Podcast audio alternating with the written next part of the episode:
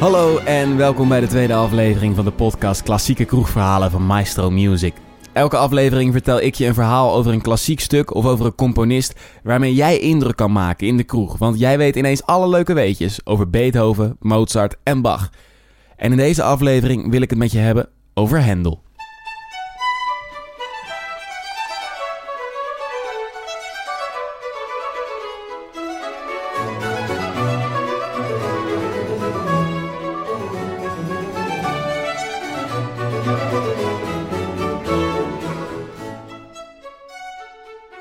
Hendels leven is er namelijk een van pieken en dalen. En dat is misschien wel het beste uit te leggen aan de hand van deze opera, Berenice. Want Berenice is een van Hendels allergrootste flops. En om dat te begrijpen moeten we terug naar het begin van de 18e eeuw. Want na een tijd in Italië te hebben gewoond verhuist Hendel naar Engeland, waar hij ongekend populair is.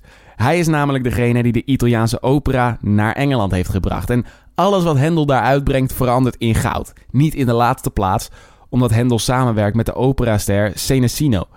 Maar die samenwerking zorgt er uiteindelijk voor dat Hendels populariteit verdwijnt. Maar hoe dat komt, dat vertel ik je zo. Eerst ga ik op bezoek bij mijn tante Nel, die Berenice pas kort geleden ontdekt heeft. Uh, bij een koffieochtend uh, bij de Oudhoornse kerk. Daar was een, uh, zeg maar een soort verzoekprogramma en daar werd het gespeeld. Een verzoekprogramma, een soort muziekcafé? Ja, zoiets. Ja, zo kan je het zeggen. En mochten mensen vanuit de kerk mochten de muziek uh, aandragen wat ze graag uh, wilden horen. En die werden dan gespeeld door een organist. En die begint dan uh, dit te spelen van Berenice, van Handel. En je had het nog nooit gehoord? Nee, voor mij was het nieuw.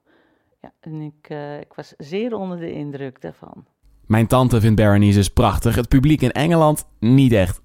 En dat komt omdat Hendels populariteit vanaf 1733 begint te dalen. In dat jaar krijgt Hendel namelijk concurrentie van de Nobility Opera. En dat is lastige concurrentie, want de Nobility Opera was een operabedrijf die was opgericht door meerdere edelen, waaronder kroonprins Frederik. En die laatste, die deed er alles aan om Hendel kapot te concurreren.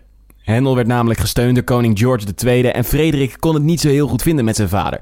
In zijn jeugd groeide hij namelijk op bij zijn oudoom en zag hij zijn ouders 14 jaar niet. En daarom moest en zou Handels opera kapot worden gemaakt en werd de Nobility Opera opgericht. En die Nobility Opera zorgde niet alleen voor dat Handel de helft van zijn klanten verliest.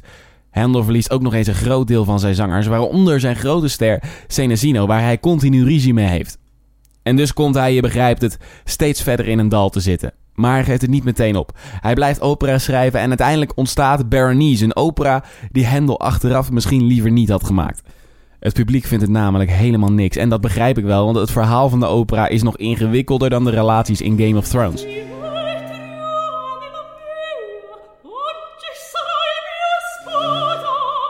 Maar om toch een beeld te schetsen, zal ik een poging doen om het samen te vatten. De opera gaat over een Egyptische koningin, Berenice, die verliefd is op de prins van Macedonië. Maar omdat het beter is voor Egypte om te trouwen met een Romein, besluit Berenice dat te doen. Om het vervolgens nog ingewikkelder te maken is de prins van Macedonië ook nog een stiekeme bondgenoot van de vijand van Egypte.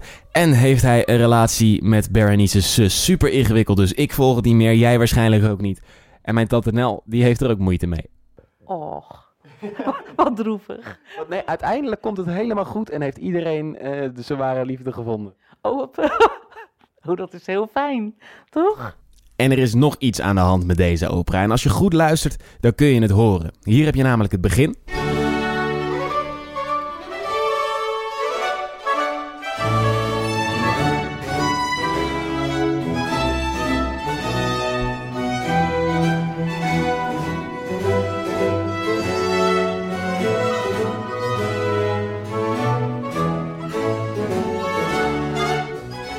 Hier zitten we ergens in het midden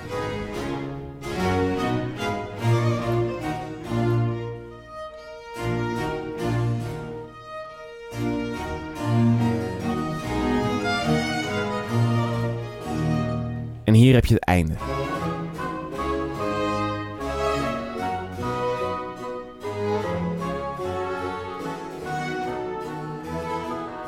En als je goed geluisterd hebt, heb je het misschien gehoord.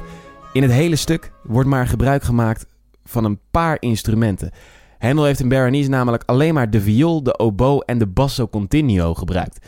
En dat laatste dat wordt vaak gespeeld door een cello of een ander basinstrument in combinatie met een instrument dat de melodie verzorgt. In dit geval een klaversymbol. Berenice is dus een opera met een handjevol instrumenten en hierdoor ging het publiek in Engeland zich gewoonweg vervelen. Ze snapten het verhaal niet. Ze hadden niet het overweldigende effect van een groot orkest. Ze zagen maar een paar instrumenten en daardoor werd de opera geen succes.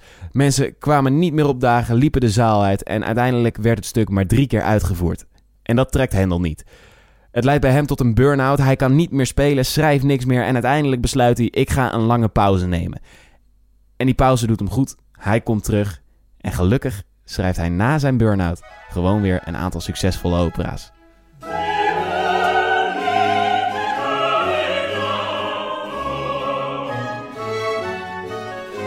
Wil je nou meer weten over Handel of misschien over een andere componist? Op maestromusic.today vind je alles over klassieke muziek.